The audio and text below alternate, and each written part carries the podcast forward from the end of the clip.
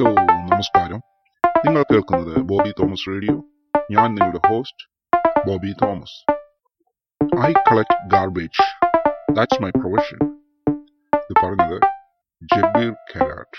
നമുക്കിന്ന് ജബീർ ഖരാട്ടിനെ പരിചയപ്പെടാം ജബീർ ഖരാട്ട് തന്റെ പഠനത്തിന് വേണ്ടി കിട്ടിയ സ്കോളർഷിപ്പുമായി ഡൽഹി സഹീർ ഹുസൈൻ യൂണിവേഴ്സിറ്റിയിൽ ഹിസ്റ്ററി പഠിക്കുവാനായി തീരുമാനിച്ചു.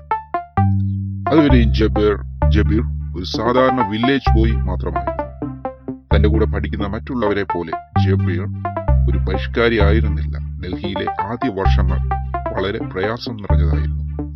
സ്കൂളിലും നാട്ടിലും മലയാളം മാത്രം പറഞ്ഞിരുന്ന ജബീറിന് ഇംഗ്ലീഷും ഹിന്ദിയും മറ്റുള്ള തന്റെ സഹപാഠികൾ പറയും പോലെ പറയുവാൻ വളരെ പാടുപെടേണ്ടതായി വന്നു. തന്റെ കോളേജ് ഗ്രാജുവേഷന് ശേഷം അടുത്തത് എന്താണെന്നുള്ളതായിരുന്നു അടുത്ത ചിന്ത.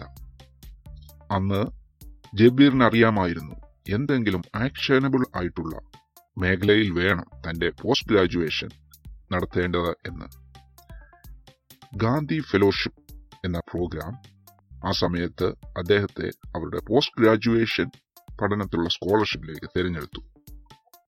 ആ തന്റെ രണ്ടു വർഷമാണ് അദ്ദേഹത്തിന്റെ ഏറ്റവും കൂടുതൽ പ്രചോദനമേകിയത്. ഈ സമയത്ത് തന്റെ പ്രോജക്റ്റിന്റെ ഭാഗമായി തനിക്ക് സ്ലംസിലും മറ്റും താമസിക്കേണ്ടതായി വന്നു. ജബീർ പറയുന്നു ഈ കാലഘട്ടത്തിലാണ് താൻ ഇന്ത്യയുടെ യഥാർത്ഥ മുഖം ദർശിച്ചത് എന്ന്.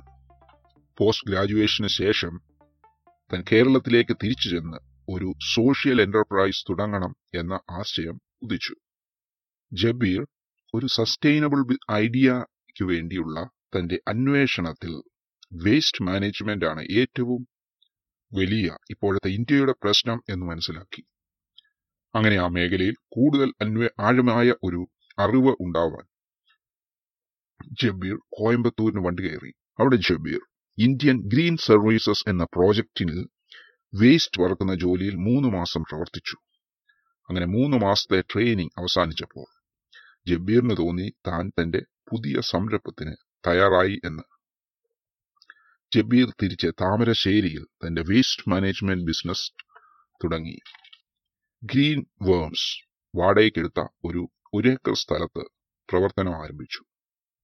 സാധാരണ നിലയിൽ ആ പ്രദേശത്തുള്ള കടക്കാർ തങ്ങളുടെ കരമാലിന്യങ്ങൾ റോഡരികിലോ പുഴയിലോ കൊണ്ടു കൊണ്ടിടുകയായിരുന്നു ചെയ്യാറ് എന്നാൽ ജബീറും തന്റെ മൂന്ന് സഹപ്രവർത്തകരും കൂടി കടക്കാരെ ബോധവൽക്കരിക്കാൻ തുടങ്ങി.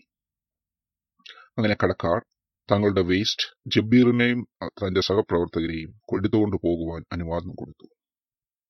ഇതിന് ഒരു ചെറിയ ഫീ കടക്കാർ ജബീറിന് കൊടുക്കേണ്ടതായി വന്നു. ഇത് പക്ഷേ വളരെ നാളുകൾ നീണ്ടു നിന്നില്ല.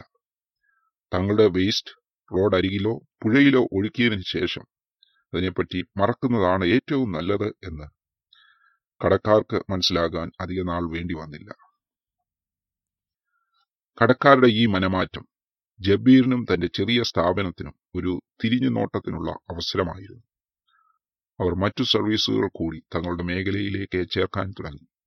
താനും തന്റെ സഹപ്രവർത്തകരും വേസ്റ്റ് ലിറ്ററസി പ്രോഗ്രാംസ് ആരംഭിച്ച് സ്കൂൾ കുട്ടികളെ ബോധവൽക്കരിക്കാൻ തുടങ്ങി. കൂടാതെ അവർ കല്യാണങ്ങൾ ഏറ്റെടുത്ത് സീറോ വേസ്റ്റ് പോളിസി അപ്ലൈ ചെയ്യാനും തുടങ്ങി.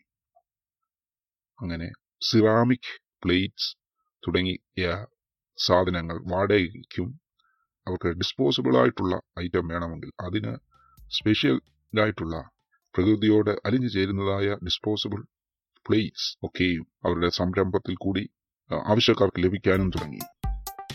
ജബീറിനെ പറ്റി കൂടുതൽ വിവരങ്ങൾ അറിയാനും അദ്ദേഹത്തിന്റെ ടെഡ് ടോക്ക് കേൾക്കുവാനും അതിനെല്ലാം ലിങ്ക് പ്രോഗ്രാമിന്റെ ഷോ നോട്ട്സിൽ ഇട്ടിട്ടുണ്ട്. നിങ്ങൾ പോവുക Bobby Thomas media dot com എപ്പോഴും നിങ്ങളുടെ അഭിപ്രായങ്ങൾ എന്നെ അറിയിക്കുക. വീണ്ടും അടുത്ത ആഴ്ച കാണും വരെ Bye.